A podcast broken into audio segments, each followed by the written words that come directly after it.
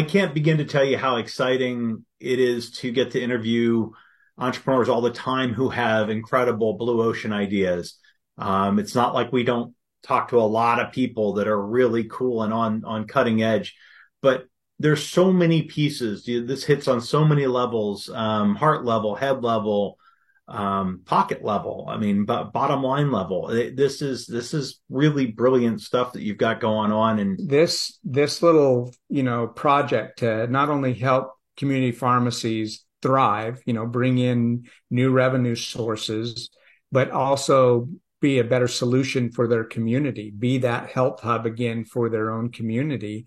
And you know, the the the ultimate goal here is to to bring wellness centers to be able to support 98% of the nation in 10 miles or less.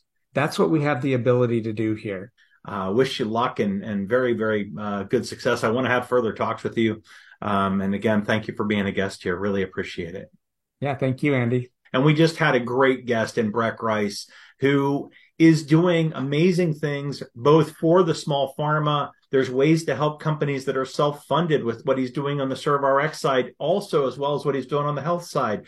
There's a lot of different potential modalities here. If you know somebody who is entrepreneurial and wants to get involved and wants to do some good things, send this to them.